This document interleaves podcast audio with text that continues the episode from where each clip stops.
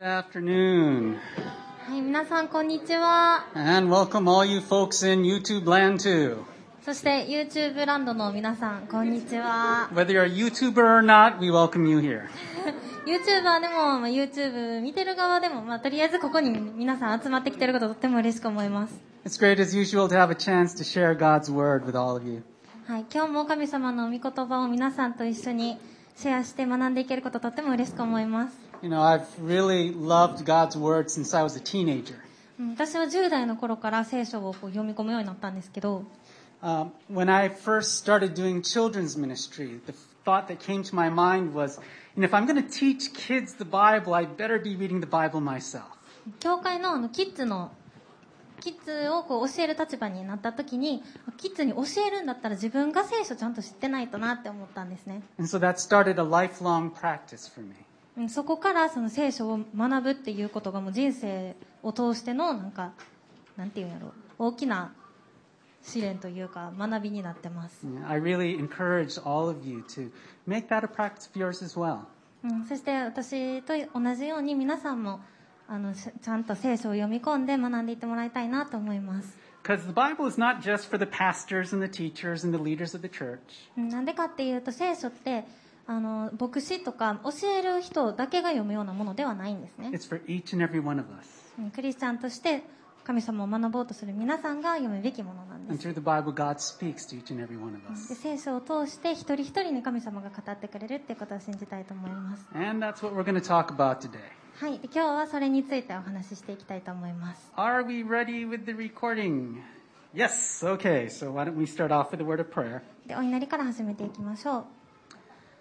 Father God, we do thank you for your word. 天のお父様今日もあなたの言葉を感謝します Your word is a light to our, a lamp to our feet and a light to our path. あなたの御言葉は私たちの足のたぼしみで私たちの道の光です So as we look at your word today, we pray that you would light up our path. うん今日もあなたの言葉を学ぶときに私たちの道をどうか明るく照らしてください Show us the path that we need to go. 私たちが進むべき道を教えてください Pray that you would open the eyes and ears of our hearts. 私たちの心の目と耳を開いてください Help us to see and hear and understand everything you want us to know today. あなたが私たちに伝えようとしておられることすべてを見てすべてを聞くことができますように Give Azumi and myself the words to speak. 私と通訳に言葉を与えてください In Jesus' name we pray. イエス・キリストの皆によってお祈りします Amen. アーメン We are continuing our greatest hit series today, はい、今日もベストヒットっていうメッセージシリーズを続けていきたいと思います and I've titled today's message Happy. で今日のメッセージのタイトルは「幸せ」です。 All of us want to be happy, right? 皆さん幸せになりたいですよね。 I think in my lifetime there have been two hit songs with the theme of happy. でこの幸せがテーマの曲何知ってるかなって考えると思い浮かぶのが2つあります。 Seven years ago we had this song by Pharrell Williams. 1つ目の歌が7年ぐらい前にこのファレル・ウィリアムズっていう人が出した「ハッピー」っていう歌なんですけど basically just sings over and over because I'm happy, because I'm happy. どういう歌かというとだって私幸せだから幸せだからっていうのをただ単に繰り返してるだけの歌なんですね。 Very deep song, right? めちゃくちゃ深いめちゃくちゃ深い歌。 Another was by a guy named Bobby McFerrin in the late 1980s. もう一つ思い浮かんだのが80年代後半のボビー・マクフェリンっていう人の歌なんですけど His song was slightly deeper. さっきのよりはもうちょっと深めな歌なんですね His message was, hey, we all have problems in life. この歌のメッセージどういうものかっていうとみんなそれぞれ人生大変なことあるよねって You might not have a place to sleep. 寝る場所がないかもしれないし You might not have a girlfriend. 恋人がいないかもしれないし You might not have any money. お金がないかもしれない But if you worry, you're just going to make your problems worse. でもそればっか気にしてたら悪くなる一方だよ So don't worry. Be happy. だから心配するのやめて幸せになろうよっていう歌です How many of you remember this 知 song? ってるよっていう人います Okay, I'm glad there's more people in this service that remember that song. そうですね午前中よりかはもうちょっと手が上がりましたね Anyway, King David, who wrote many of the Psalms, knew what it meant to be happy. 聖書にもあの聖書の詩篇の大半を書いたダビデオっていうのも幸せになることはどういうことかってことを知ってました But he also knew that a happy or blessed life is not always an easy or a comfortable one. でもそれだけじゃなくって幸せな人生神様に祝福された人生っていうのが必ずしも生きやすいものじゃないっていうことも彼は知ってました、 In fact, a blessed life is not always strictly happy. うん、実際神様に祝福された人生って幸せを絵に描いたようなものっていうわけではないですよね You're not always go- you're not always going to be running around singing because I'm happy. さっきの歌みたいに「私幸せ」って歌って踊り回れるわけではないですよね And Jesus knew that too. イエス様もそれを知っておられました And that's why he could say things like, Blessed are those who mourn. うんだからこそマタイの福音書で「悲しむ者は幸いです」って言われたり And blessed are those who are persecuted for my sake. うん義のために迫害される人は幸いですっていうふうに言われてます Jesus never promises that we will always be happy. イエス様は私たちが常に幸せを感じられるっていう約束はしていません Sometimes we will mourn. 悲しむ時だってもちろんあります Sometimes we will go through hard times in life. しんどい時期大変な時期を経験することもあります But true happiness is not based on our circumstances. でも本当の幸せっていうのは私たちが今どういう状況にいるかっていうので左右されるものではありません It's based on something much deeper than 本 that. 当の幸せっていうのはもっとずっと根が深いものなんです True happiness is rooted in having a right relationship with God. 本当の幸せっていうのは神様との正しい関係に根付いたものなんです But what does that look like? うんじゃあその幸せな人生っていうのはどういうものなんでしょうか Let's take a look at Psalm chapter 1. 今日は詩篇の一編を見ていきたいと思います。 We're not sure who wrote this psalm. うんこの箇所を書いた人物っていうのは厳密には分かっていません。 It is possible that David wrote it, ダビデがこう詩篇の大変を書いたのでダビデとももちろん考えられるんですけど but this is what we call a wisdom psalm. この箇所は知恵の詩篇と呼ばれる場所の一つなんです。 It basically reads like a very long proverb. うんなんかめちゃめちゃ長い信玄みたいな感じなんですね。 And so I suppose it's possible that David's son Solomon wrote it. だからもしかしたら信玄を書いたダビデの息子のソロモンがここも書いたのかもしれません。 We don't know, but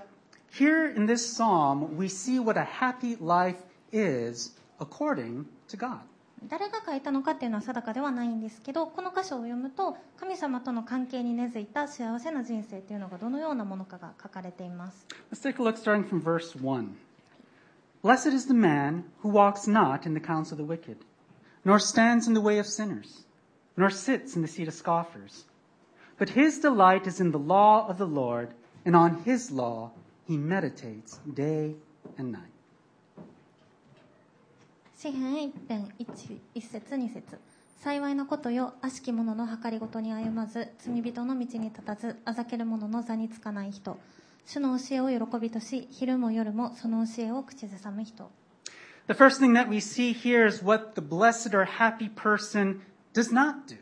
この箇所でまず初めに書かれているのは幸いな人幸せな人がしないことです They do not let themselves be influenced by the wicked people around them. 幸いな人は周りにいる悪い人たちから影響を受けません They do not live the way that sinners do, 罪人と同じように生きません and they do not think the way that evil people do. 悪い人と同じ考え方を持ちません Now, I do think that we need to define words like wicked or sinners here. ここに書いている「悪しき人」とか「罪人」っていう言葉の意味もはっきりとさせておく必要があります Because too often our definition of wicked and sinners is different from God's definition. なぜならこの2つの言葉っていうのは私たちが定義する罪人悪しき人っていうのと神様の定義っていうのがずれてることがすごい多いからなんですね So here's a simple definition, and it's found in Jeremiah chapter 17, which in many ways is similar to Psalm chapter 1. 詩篇の一辺に似た箇所としてエレミア書の17章っていうのがあるんですけどそこではこのように定義づけされてます A wicked person, a sinner, is a person whose heart turns away from the Lord. 悪しき人とか罪人っていうのは神から心が離れている人です。 And the Japanese Bible has the idea that they are separated from God. で日本語の聖書では心が主から離れているものっていうふうに訳されてるんですけど、 But で it has the nuance of you're turning your back on God. もニュアンスとしてはなんかあの離れているっていうよりかは神様に背を向けている人っていうような感じです。 Now, some, pe- some people may simply be indifferent to God. もしかしたら単に神様に対して無関心なのかもしれないし、 Others absolutely hate the idea that they are accountable to God and must answer to Him. それとも私たちが神様に聞き従うべき存在であるっていうそれ自体が嫌で受け入れたくないのかもしれない But either way, their heart turns away from the Lord. でもどちらにせよ心は神様に背を向けているんです We see an example of this in Psalm chapter 2, verses 1 to 3. その例をこの詩篇の2編に見ることができます It says, Why do the nations rage and the peoples plot in vain? The kings of the earth set themselves, and the rulers take counsel together against the Lord and against his anointed, saying, Let us burst their bonds apart and cast away their cords from us. 2編の1から3節なぜ国々は騒ぎ立ち諸々の国民は虚しいことを企むのかなぜ地の王たちは立ち構え君主たちは僧と共に集まるのか主と主に油注がれた者に対してさあ彼らの枷を打ち砕き彼らの綱を解き捨てよ Sometimes you look at the non Christians around us and you say, They're not so bad. う私たちはたまにノンクリスチャンの友達とかのことをあれこの人めっちゃいい人やんって How could, Bo- how could God possibly judge someone like that? こんなにいい人やのに神様はこの人のどこを裁くんだろうって思うことありませんか But what we often don't see is the part of their heart that is stubborn and refuses to submit to God. でも私たちに見えていない部分っていうのがあって彼らの心の中のどこかっていうのはとっても頑固で神様に従うことを拒んでるんです In Romans chapter 10, the Apostle Paul talks about people who reject God's righteousness and try to set up their own righteousness. パウロはローマ人への手紙の10章で神様の義っていうのを否定して自分の義を立てようとする人について話しています Many of these are people that say they want to be accepted by God, they want to go to heaven. 彼らは口では熱心に神様に受け入れられたいです天国に行きたいですっていうふうに言うんです But they want to be accepted by God and go to heaven on their own terms. でもあくまで自分たちの条件ありきでそれで神様を受け入れて天国に行きたいっていうふうに思ってるんですね And part of their terms is that they will not submit to Jesus as Lord in their lives. でその条件の中の一つっていうのがイエス様を救い主として認めずイエス様に従わないということなんです Instead, they try to establish their own righteousness. むしろ彼らは自分たちの義自分たちの正しさっていうのを立てようとするんです And many times they do this by redefining what righteousness is. 具体的にどうするかっていうと正しいことの基準っていうのを自分たちで勝手に決めてしまうんですね Many people, for example, define good as what makes them happy. 例えば良いものっていうのを定義するときに自分が幸せな気分になれるものっていうふうに思う人ってたくさんいるんです How many times have you seen people do things that the Bible calls sinful because they say it makes them feel happy? うんそれが私を幸せな気分にするからっていう理由で聖書が罪っていうふうに書いてあることをしてるっていう人をあなたは今までどれだけ見てきたでしょうか They sleep with their boyfriend or girlfriend. 恋人と性的な関係を持ったり They find someone better than their husband or their wife, so they divorce them and go marry their lover. 妻とか夫よりも好きな人っていうのを見つけてだから離婚してもうひともう一回その人と再婚しようって They do all kinds of sinful things and they justify it by saying, But God wants me to be happy, doesn't He? でいろんな罪を犯してでも神様は私に幸せになってほしいんでしょって言い訳してその罪を正当化しようとするんです Yes, God does. もちろん神様は皆さんに幸せになってほしいと思ってます But here's the thing でも大切なことが一つあります you will never find true happiness when you're in rebellion against your Creator. あなたの創造主に対して対抗する立場にいる限りあなたが本当の幸せを見つけることはありません As long as you insist on doing things your own way, as long as you insist on rejecting God's standard of righteousness and trying to set up your own, you will never find true happiness.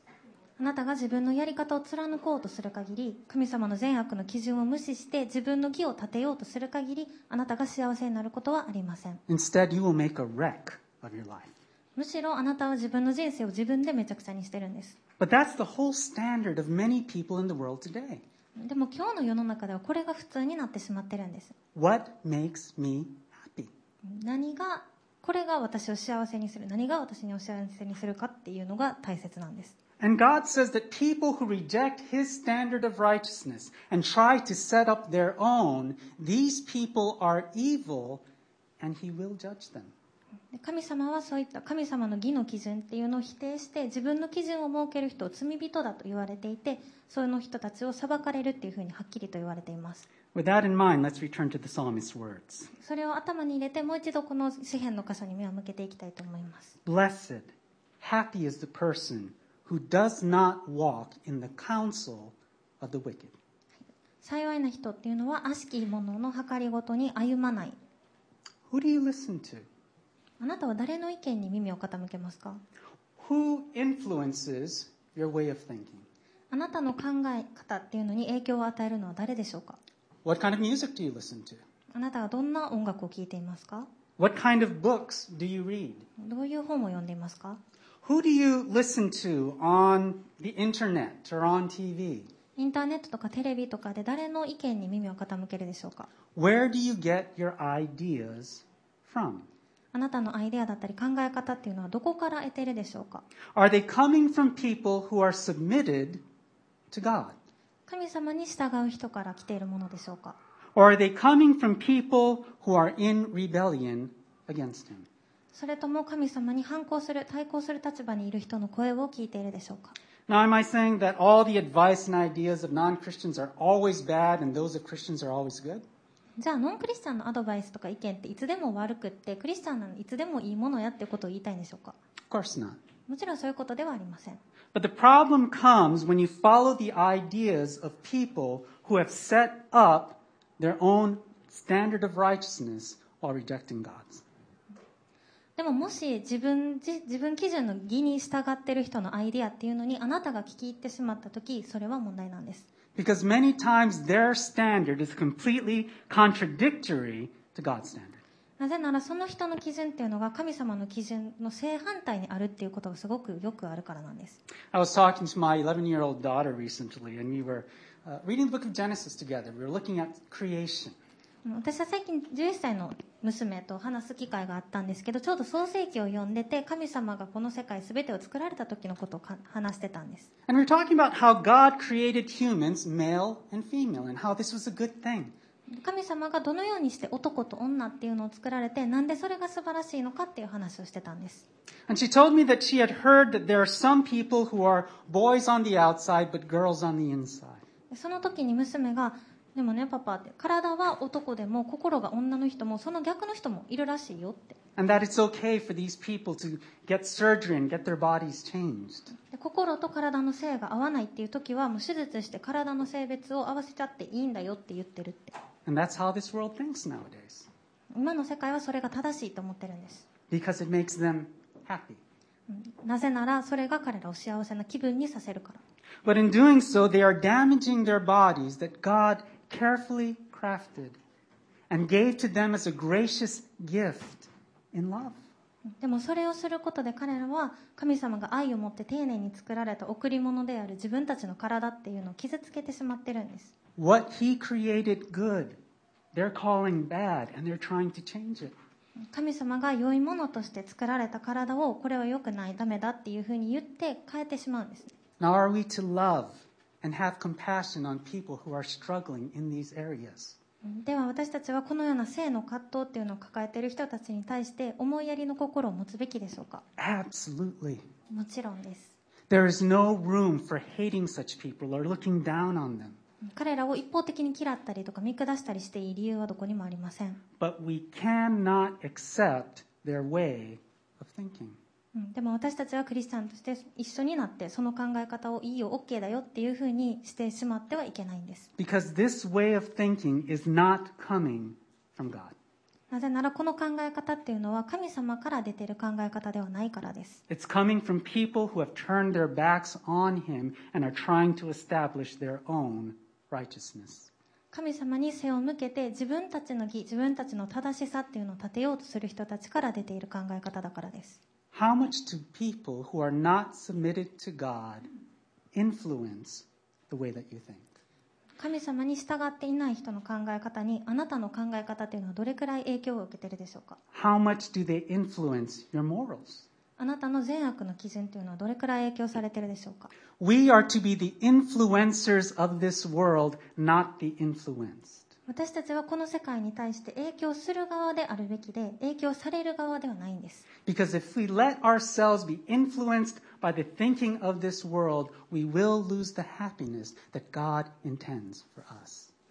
影響される側に私たちがなってしまったら神様が私たちに対して与えたいと思っていた幸せ本当の幸せっていうのを見つけられなくなってしまうんです The psalmist continues. He says, Blessed is the person who does not stand in the way of sinners. 詩篇の箇所ここには続けてこのように書かれてます幸いな人は罪人の道に立たない Let me ask you this question ここで質問です Are you living the way the people of this world do? あなたはこの世の生き方っていうのと同じように生きているでしょうか Or are you living God's way? それとも神様に喜ばれる生き方をしているでしょうか Whose standard are you living by? 誰の基準で生きてますか The world's or God's? この世の基準ですかそれとも神様の基準ですか When you read the Bible, do you pick and choose what you want to believe? 聖書を読むときに信じたい部分だけを選び取って抜き取ってはいないでしょうか Too many people that call themselves Christians do just that. クリスチャンを名乗る多くの人がこれをしてしまってるんです If they like a teaching from the Bible, they'll accept it. 聖書の教えを読んで、まあ、それを気に入ったらまあ受け入れるけど If there's a teaching they don't like, they will reject it. 気に入らなかったら拒む I don't know about in Japan, but in many Western countries, the two biggest words that people use nowadays to reject something that God has said is not good is they will say it is outdated or it's bigoted. 日本ではどうか分かんないんですけど外国ではこう神様がしなさいって言ってることを拒否したい時に使う二大フレーズっていうのがあって一つ目が時代遅れっていうのと二つ目が硬いですね In Japan, I don't hear that so much yet. 日本ではあんまりまだ聞いたことはないんですけど But sometimes I hear things like this You're just too serious. Relax a little bit. うん、それでもなんかたまに「あなたちょっと真面目すぎひん?」って「もうちょっと緩くいこうよ」って Now loosen your standards. It's okay. その基準ちょっとぐらい緩めても大丈夫だってって言われることあります But that's standing in the path of sinners. でもそれは罪人の道に立つっていうことなんです You're rejecting the righteousness of God and you're trying to set up your own. それは神様の義っていうのを否定して自分の義を立てようとするしているっていうことなんです But again, there is no true happiness in that. 繰り返しになりますがそれをしてもそこに幸せはありません You see, God knows how we were designed to live. うん私たちがどのように生きるべきかっていうのふうに作られたか神様はもちろんご存知です Because He's the designer. なぜなら神様が創造主だからです And so when He says this is the best way to live, He knows what He's talking about. うんだからもし神様がこれが一番いい生き方だよって言うならそれは神様が適当に言ってるだけではないんですね He knows how marriages and relationships are supposed to work. 結婚や人間関係のあり方あるべき姿もご存知です He knows how society is supposed to work. 社会のあるべき姿もご存知です Because He's the one that designed it all. 全部神様が作られたものだからです And He's the one that designed you too. そしてあなたを作られたのも神様なんです And He knows what choices and actions will bring you happiness どどんな選択とかどういう行動があなたを幸せにするかっていうのをご存知ですし And he knows what actions and choices will destroy you. 同時にどういう選択とか行動があなたを破滅に向かわせるかっていうのも知ってらっしゃいます And so, if you want to find true happiness in your life, you need to do things God's way, not your own. だからあなたがもし幸せになりたいって思うんだったら自分のやり方を貫くのをやめて神様のやり方に従わないといけないんです Finally, the psalmist says, Blessed are those who don't sit among the scoffers. そして詩篇このように続いてます幸いなものはあざける者の座につかない人 And scoffers are probably the worst people in, this, in these uh, groups that he's talking about. 今までこう出てきた中でここでは、えっと、多分この人あざける者っていうのが一番たちが悪い人たちです These are people who have become so jaded to God that they will actually scoff at God and his word. あざける者っていうのは神様のことを神様に対してとっても冷たくって軽く見て神様や神様の御言葉をバカにする人たちです Some people scoff at the idea that God even exists. 神様が存在すること自体をあざける人もいます Some people scoff at the moral standards found in the Bible. 聖書に書いてある善悪の基準をあざける人もいます Some scoff at the idea that God is good. 神様が良い方だっていうことをあざける人もいます I mean, if God is so good, why do we have so much evil in this world? 神様が本当にいい方ならなんで世の中にこんなに悪がははびこってるんですかって Have you heard that before? 聞いたことあるかもしれません And ultimately, they will scoff at anyone who puts their faith in God.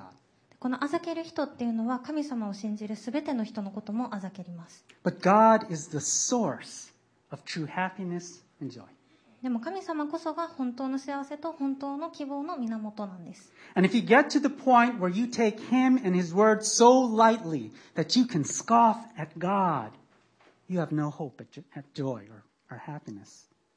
もしあなたが神様の御言葉とか神様ご自身を軽く見てそれをあざけるようになってしまったらもうあなたは本当の幸せを見つけることは不可能になってしまいます What then is the way to happiness? じゃあ本当の幸せを手に入れる方法って何なんでしょうか The psalmist tells us the blessed person delights himself in the law of the Lord, and on his law he meditates day and night. この詩篇の箇所には「主の教えを喜びとし昼も夜もその教えを口ずさむ」っていうふうに書いてあります The word law there is the word Torah. この「主の教え」の「教え」って訳されている部分はヘブル語で「トーラ」っていう言葉なんですけど Yeah, can we change the screen? Change the screen. And maybe go to the next one. We're a little bit behind. That's okay. Next, next, next, next. Yeah, there we go. Okay. So it's a good word to know. この「トーラ」って言葉覚えておくといいと思います The Jews use it even now, and they use it to talk about the first five books of the Bible. 今でもこの言葉使われていてユダヤ人がこれ「トーラ」っていうのを使う時は基本的にはモーセの書いた聖書の最初の5つの書物を指しています But it also has the idea of the teaching and the instruction of the Lord. でもこの言葉にはもう一つ別の意味として神様の教えっていう意味も兼ねています So in our day as Christians, we could apply the word Torah to the entire Bible. だから私たちは今のクリクリスチャンとして今の私たちはこの聖書全体のことを指してトーラーですっていうふうに言うことができます、 For us, the whole Bible is the teaching and the instruction of our God. うんえっと私たちにとっては聖書全体が全て神様の教えであるからか聖書全体を指してトーラーっていうふうに言うことができます Now, why in the world would a person want to delight himself or herself in God's teaching? ではそもそもこの主の教えを喜びとするってなんで喜びなんでしょうか Is it just because they like rules? ルールや規則が大好きだからでしょうか Give me more rules! ルールルールちょうだ Just, I want to live by those rules. They're great! いいろんな規則に従って歩むのがすごい好きなんです Not at all. そんなことはないですよね They delight in God's instructions because they delight in God Himself. その主の教えを喜ぶっていうのはなぜかというと神様ご自身のことを喜んでいるからなんです If you love someone,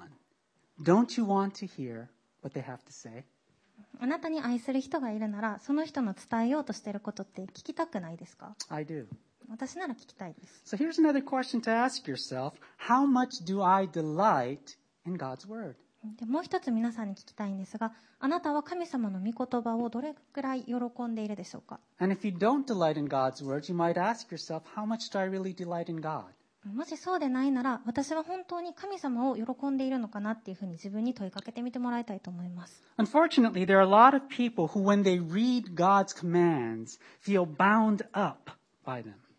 残念ながら神様がこうしなさいって言われているのを聖書で読むとそれに縛られているように感じる人っていうのもたくさんいます And so, like we saw in Psalm 2, they try desperately to burst those bonds. さっき詩篇の2編で見たように神様の言葉っていうのをカセナっていうふうに思ってそれを打ち砕きたくなるんですね But a person who delights in God truly believes that God loves them and wants their best. でも神様を喜ぶ人っていうのは神様が自分を愛してくれていてベストを望んでくれているってくれているっていうことを心から信じてるんです And because of that, when they read God's instruction, they don't feel bound up, they feel set free. だからこそ彼らは神様の教えを読む時も縛られているようには感じなくて逆にすごく自由を感じるんです They feel joy in obedience. 神様に従うことに喜びを感じるんです Is that you? あなたもそうでしょうか If not, then again, you should probably ask yourself, do I really delight in God? そうでないならもう一度私は本当に神様を喜んでいるかなって自分に問いかけてみてもらいたいと思います Now, please don't misunderstand me. 勘違いしないでほしいんですけど I'm not trying to say all this to make you feel guilty. 私は罪の意識を皆さんに植え付けたくてこういう話をしてるわけではありません But if you find no joy in God's word, if you find no joy in God and doing what he says, if instead you only feel bound up and burdened, there's something wrong.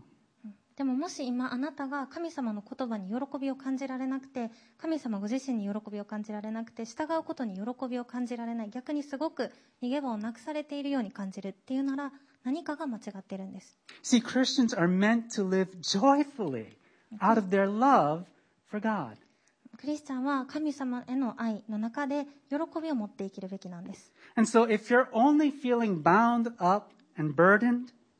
then maybe it's time to get back to basics. もしあなたが今逃げ場がないと動けない縛られているって感じるなら一旦原点に戻る必要があります Get back to basics and say to God, God, I need to know your love again. うんそして神様にこう祈ってください神様あなたの愛をもう一度教えてください I need to learn how to delight in you again. どうしたらあなたをもう一度喜べるようになれるなるか教えてください God, please restore to me that joy. その喜びをもう一度私に与えてください And I really encourage you, if you're really feeling that way, share what you're feeling with your Christian friends. うんそして本当に神様に喜びを感じられないって思っているならどうかその思いっていうのを周りのクリスチャンの人にシェアしてもらいたいなと思います Let them support you, let them encourage you, let them pray for you. うんあなたの周りの人があなたを支えて励ましてあなたのために祈ることができるように Plant groups are a great place to do that. うんプラントグループとかスモールグループっていうのも素晴らしい場所です And so if you're not involved in a plant group, I really encourage you to get involved. We have a, a connect uh, thing, connect part of our uh, board, bulletin board in the Mm. back. まだスモールグループとかプラントグループ行ったことないっていう人はあの後ろにインフォメーションボードにいろいろ書いてあるのでぜひ参加してもらいたいなと思います And so if you're interested, please take a look at it. もし興味があれば後で少し見てみてください Also, it's good to do what the psalmist says meditate on God's words. そしてこの箇所で言われているように神様の言葉を常に口ずさんでもらいたいと思います Probably the best place to start if you're struggling to delight in God is to focus on the places that talk about God's love and His grace towards you. 神様を喜ぶってことが難しい時こそ神様の愛とか恵みについて書かれている聖書の箇所を読んでみてもらいたいです So if you look at the next slide, you know, there are a couple of places that I would recommend. おすすめの箇所っていうのがいくつかあるんですけど One would be Romans chapter 8, verses 28 to 39, えっとローマ人への手紙の8章の28から39節 and Psalm 139, which we looked at a few weeks ago. そして何週間前に見た詩編の139編はすごくおすすめです I encourage you, memorize those verses. そしてその聖書を開いた時にその箇所をぜひ覚えてもらいたいなと思います Let them soak into your heart and into your mind. そのその聖書の言葉っていうのがあなたの頭とかあなたの心の奥深くまで染み渡るようにです And as you do, pray, Lord, please make these words real to me. うんそしてこれをする時ぜひこう祈ってもらいたいです神様ここに書いてあることが私にとって本当のものとなりますように現実のものとなりますように As you look at other scriptures where God teaches us how he designed us to live, think about how they apply to our lives. そして私たちがどのように生きるべきかっていうのを書いてある箇所を読むときに自分の人生にそれを当てはめて考えてもらいたいなと思います。 So that would be the next slide here. You know, when it says to meditate on his laws day and night, I don't think it means that we're simply reciting or thinking about these words in our free time. 昼も夜も神様の教えを口ずさむっていうのは単にこう暗唱して繰り返すだけとか暇な時にちょっと思い出すっていうようなことではないと思うんです But when you meet real life situations in your life, think about what you've heard on Sunday. Think about what you've been reading in the Bible, how they apply to your situation. 実際に生活するにあたって聖書で読んだことだったり教会で学ぶことをどうこの状況に当てはめられるかなっていうのを考えてもらいたいと思います That's meditating on God's word too. それも神様の教えを口ずさむっていうことなんです Delight yourself in God and delight yourself in his word. 神様を喜んで神様の言葉を喜びましょ What happens when you do this? う私たちが神様を喜ぶことで何が起こるんでしょうか Verse 3. 3 He is like a tree planted by streams of water that yields its fruit in its season, and its leaf does not wither, In all that he does, he prospers. えっと、詩篇の三一篇の三節その人は流れのほとりに植えられた木時が来ると実を結びその葉は枯れずそのなすことはすべて栄える The picture here is of a tree that is actually plucked out of its original place, probably a place that was dry and without water, and planted next to a canal of irrigated water. でここの箇所をイメージしてもらうとあの乾いた土地っていうのに生えてある木をこう引っこ抜かれてで水路のそばすごい水の豊富なところにもう一回植えられたっていうような感じです And that's how we were. これって私たちのことを表してるんです We were living a life dried out and dying because of sin. 私たちは罪のせいで乾ききって死んだ命を生きていました We had no hope of life. 生きる希望っていうのはなかったんです But Jesus plucked us out of that situation and planted us in a place where we can get living water. でもイエス様が私たちをそこから引っこ抜いてくれて命の水のそばに植えてくれたんです The Holy Spirit comes into us and gives us life. そして精霊が私たちの中に入ってきてくれて命を与えてくれました And as we root ourselves in the love of God, as we delight in Him and as we delight in His Word, we start to flourish. そして私たちが神様の愛の中に根を張って神様を喜んで神様の言葉を喜ぶことで私たちは花を咲かせるんです The psalmist says that we become fruitful, bearing fruit in its season. この箇所には、えっと、私たちのは時が来ると実を結ぶっていうふうに書いてあります The thing to remember is that a tree does not bear fruit all the time. 果物とかの木っていうのは一年中実が実ってるわけではないですよね There is a time during the year when there is no fruit. 何も実ってないただの木の状態の時っていうのもあります But the healthy tree bears fruit in its season. でも健康な木は時期が来るとしっかり毎年実をつけます Maybe you're not seeing much fruit in your life right now. もしかしたら今あなたの人生が実を結んでいるようには思えないかもしれません But if you're delighting yourself in God and you're delighting yourself in, your, in His Word, I wouldn't worry too much about it. もしあなたが神様と神様の御言葉を喜んでいるなら心配しなくて大丈夫です Because it says, in the right season, you will bear fruit. うんなぜなら神様の時が来ると必ずあなたは実を結ぶからです I find it interesting that the psalmist compares us to a tree. うんこの詩篇を書いた人が私たちを木に例えたってなんか面白いなって思うんです The thing is, a tree does not bear fruit for itself, does it? うんなんでかっていうと木は自分たちのために実をつけてるわけではないからですね It is meant to bear fruit to be a blessing to the people around them. その実を食べる人たちへの恵みとして実を結ぶんです And so, as we think about living a happy life, it's important to remember that a truly happy life does not live for itself. うんだから私たちが幸せな人生を送りたいって考えるとき本当に幸せな人生っていうのは単に自分のためだけに生きるものじゃないっていうことを覚えておいてもらいたいと思います A truly happy life is one in which we bless the people around us. 本当の意味で幸せな人生っていうのは他の人周りの人を祝福する人生です If you're only thinking about yourself all the time, you're probably a withered tree. あなたがもし自分のことだけしかいつも考えていないならもしかしたらあなたは枯れた木なのかもしれません Let's not be withered trees. うん枯れた木にならないでおきましょう Let's be fruitful trees, blessing the people around us. 他の人の恵みとなる実りを生きになりましょう Let's wrap this psalm up, verse 4. では最後まで読んでいきたいと思います The wicked are not so, but are like chaff that the wind drives away. Therefore, the wicked will not stand in the judgment, nor sinners in the congregation of the righteous. For the Lord knows the way of the righteous, but the way of the wicked will perish.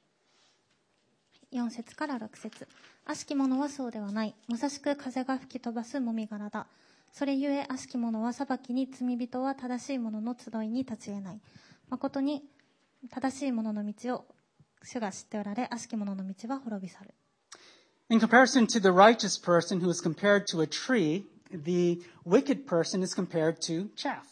正しい人が木に例えられてた一方でそうでない人悪い人悪しき人っていうのはもみ殻に例えられていま Now, す do you know what chaff is? もみ殻って言われてピンとくる人はいますか I'll be honest, I didn't really know what it was, know what it was. 私はもともと何か分からなかったんですけど But it's the outer husk of, of, of grain. この麦のこのここの辺にある殻の部分ですね。外側の殻の部分がもみ殻です。 And farmers in those days would separate the wheat from the chaff. で、この時代の農家たちは麦からこう、もみ殻の部分を取って分けてたんですけど、 And after that, they would throw it all into the air. その後全部こう、空にパーって投げてたんです。 The grain was heavy, so it would fall to the ground. 中身の入ってる麦っていうのはこう重さがあるので、地面に落ちるんですけど、 But the chaff would blow away in the wind. もみ殻っていうのは風に飛ばされてなくなるんです。 In the same way, the psalmist says that the person who rebels against God, who scoffs God, who lives his own way, will be swept away on the day of judgment. その飛ばされていくもみ殻と同じように神様に反抗する人とか神様をあざける人自分の道を生きようとする人は裁きの日には一掃されてしまうんです There will be no place for them among God's people. 神様を信じて愛する人たちの中に彼らの居場所っていうのはないんです Now, does God delight in their destruction? では神様は彼らが滅びるのを喜ばれるでしょうか No. そんなことはありません But the only way that we can stand before God is t- through Jesus Christ and his work for us on the cross. うんでも私たちが神様の前に立つ唯一の方法っていうのはイエス・キリストとその十字架を通してだけなんです And if we reject Christ and the righteousness that he gives us, and instead try to establish our own righteousness, we will not stand at all. でももし私たちがイエス様の義っていうのを否定するして私たちの自分たちの義っていうのを立てようとするなら神様の前に立つことはできないんです On the other hand, the psalmist says that the Lord knows the way of the righteous. そしてその後に正しい人に関してはその道を神様は知っておられるっていうふうに書いてあります And this is not just head knowledge. これはちょっとやそっとの知ってるレベルっていうのではないんですね This is not just God being aware that you exist somewhere out there. あなたっていう人間がどっかにいるっていうどっかに存在してるってことぐらいは知ってるよっていう程度のものではないんです It's the kind of knowledge that we saw back in Psalm 139. ちょっと前に詩篇の139編で見たこととちょっと似てるんですが It's a very loving and intimate knowledge. とっても深い愛を持ってあなたの何もかもを完璧に知っているっていう意味です And it's the person who roots themselves in the God who knows them and loves them that will find true happiness. それぐらい深く自分たちを知ってくれていて愛してくれているってその神様に根っこを張っている人こそが幸せを見つけることができるんです It's the person who trusts him and follows him who will know what true happiness is. 神様を信じて神様に従う者こそが本当の幸せは何かっていうことを見つけることができます As I said before, the prophet Jeremiah wrote something very similar to this psalm. 初めの方も言ったんですけどあのエレミアっていう預言者は詩篇のこの箇所とすごい似たようなことを書いてるんです Perhaps Jeremiah's words were even based on this psalm. うんもしかしたらこの詩篇を読んで書いたことなのかもしれません And he said in Jeremiah chapter 17, verses 7 to 8 Blessed is the man who trusts in the Lord, whose trust is the Lord. He is like a tree planted by water that sends out its roots by the stream, and does not fear when heat comes, for its leaves remain green, and is not anxious in the year of drought, for it does not cease to bear fruit. エレミアはこのように書いています。エレミア書17章7節8節主に信頼する者に祝福があるように。その人は主を頼みとする。その人は水のほとりに植えられた木。流れのほとりに根を伸ばし、暑さが来ても暑さを知らず、葉は茂って、日照りの年にも心配なく、実を結ぶことをやめない。 I look at my life and I I really am amazed 私は今までの自分の人生を振り返ってみると、もう驚きしかありません。 Because I can look at each step in my life and see how God has led me. 今まで歩んできたステップの一つ一つに神様の導きをすごく感じます。 I think of God, how God got me to join the speech club when I was in high school, when I was a shy, very shy person back then, and am shy to this day. えっと、そうですね。高校時代にスピーチクラブに入ったのも神様の導きだと思っていて、その時もシャイで、今もずっとシャイなんですけど、それでも神様に導かれてそこに入ったなと思います。 But through the speech club, I became very comfortable speaking in front of people. その経験があったからこうして人前に立って話すっていうことになれたんだと思います。 I see how He used a chance conversation with a friend to get me involved in children's ministry. 友達との会話っていうのを通してキッズのミニストリーを導くっていうことに導いてくれたと思います。 I see how He used burnout from children's ministry to get me ready to come to Japan. でキッズのミニストリーを通して燃え尽きてしまったというその経験を通して日本に来る心の準備っていうのを神様がさせてくれたと思っています That I'm in Japan is totally amazing to me. 日本に今いること自体がすごい自分でもびっくりします I'm from Hawaii. Why in the world would I want to come to Japan? 楽園ハワイにいたのになんでわざわざ日本に来ようと思ったのか But by following God, I have found blessing. でも神様に従って日本に来たっていうそのことですごくここで恵みを感じています I've had the chance to minister to many people.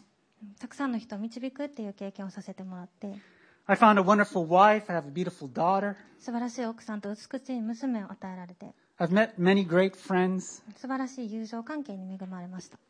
I'm blessed. 私はすごく幸せです No life is not always easy. もちろん人生はいつでも簡単なわけではありません I've known family problems in my life. うん私自身も家族内での問題というのも経験してきました As I said, I've experienced burnout from ministry. うん燃え尽き症候群になったこともありました I've experienced my employer going bankrupt and being unemployed for nine months. 会社が倒産してしまって無職になったこともありました But through it all, I can see also how God has led me every step of the way. うんでもそれも全部ふっくるめひっくるめて神様の導きっていうのを一個一個のステップで感じてきました And because of that, I can honestly say, I'm happy. だからこそ心から私は幸せですっていうことができます How about you? あなたはどうでしょうか Can you say you're happy? あなたは幸せだと胸を張って言えるでしょうか And what is the basis of your happiness? でその幸せっていうのは何に基づいているものなのか考えてみてもらいたいと思います Let's pray. 祈りましょう Lord God, again, we thank you for your word 天のお父様あなたの言葉を感謝します because your word gives us life. あなたの言葉が私たちに命を与えてくれるからです Lord, there's so many people in this world that are searching for happiness, たくさんの人が幸せを求めて生きています but they've never found it. でも誰も見つけてら見つけられてないんです They haven't found it because they've rejected your righteousness and have tried to establish their own. なんで見つけられてないかっていうとあなたの義を否定して自分の義を立てようとしているからです Lord, they're hurting 彼らは傷ついていると思いま and they need you. すそしてあなたを必要としています So, Lord, help us to be light to them. だからこそ私たちが彼らの光となれるように助けてください Help us not to be influenced by this world, but to influence them for you. 影響される側ではなく影響する側になれるように助けてください Lord, some of us are kind of feeling burdened or kind of bound up. あなたの言葉に縛られていて逃げ場がないように感じている人もいます Lord, restore to us the joy of your salvation. そんな人たちにどうかあなたの喜びっていうのをもう一度感じさせてください Help us to know your love in the deepest parts of our soul. 私たちの魂の奥深くまであなたの愛っていうのがどういうものであるかっていうのを教えてください Restore our joy. 喜びをもう一度私たちに与えてください We thank you for your son that you sent 2,000 years ago. 2000年前にあなたがご自分の息子をこの世に送り出してくれたこと本当に感謝します And we thank you for the life that we have in him. あなたの息子のとその十字架のおかげで私たちがこの命を与えられていることを本当に感謝します We love you so much, Father. 天のお父様私たちあなたのことが大好きです We say all these things in Jesus' name. イエス・キリストの皆によってお祈りします Amen. アーメン